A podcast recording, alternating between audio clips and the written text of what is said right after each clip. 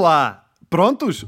Para mais um dia de ditadores? Aqui no Grandes Mistérios da Desumanidade? Não? Pois, mas quem manda aqui sou eu. Eu e o Enver Oxa, ditador da Albânia. Um país que até pode ser de veras interessante, mas que eu não poderia visitar. Porquê? Porque proibiu pessoas com barba. Uh, Oxa via isso como uma influência da cultura ocidental. Portanto, se alguém fosse apanhado com barba, podia ser mandado parar pela polícia e ver o seu pelo farfalhudo cortado logo ali no local. Quem me dera que a maior parte das vezes que a polícia me mandou parar fosse para me cortar a barba.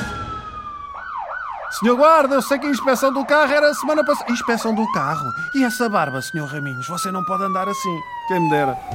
Nos anos 70, por causa de um jogo entre o Ajax e o Partizan Tirana, Oxa mandou uma carta para a equipa holandesa a dizer que se os jogadores tivessem barba e mais de 4 centímetros de cabelo, não entravam no país. Então, mas estavam a entrar no país ou no Lux? Só faltava dizer que a Albânia tinha Ladies Night.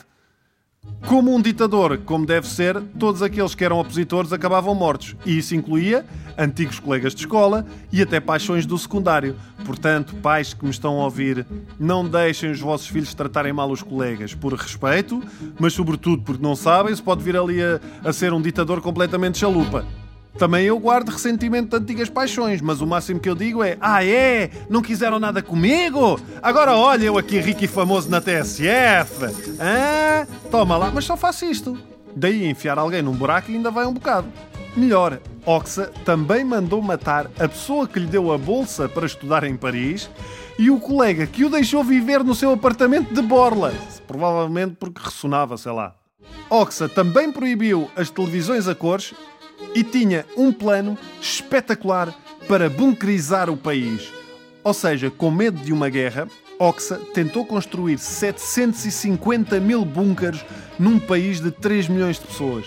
Cada bunker era grande o suficiente para manter uma pessoa.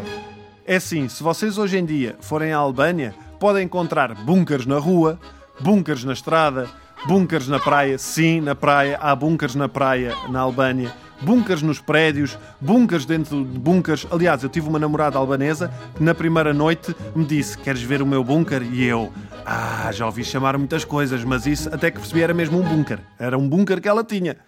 Ah, se isto fosse em Lisboa, já estava tudo cheio de Airbnb, de certeza absoluta. Enver Oxa, ditador da Albânia.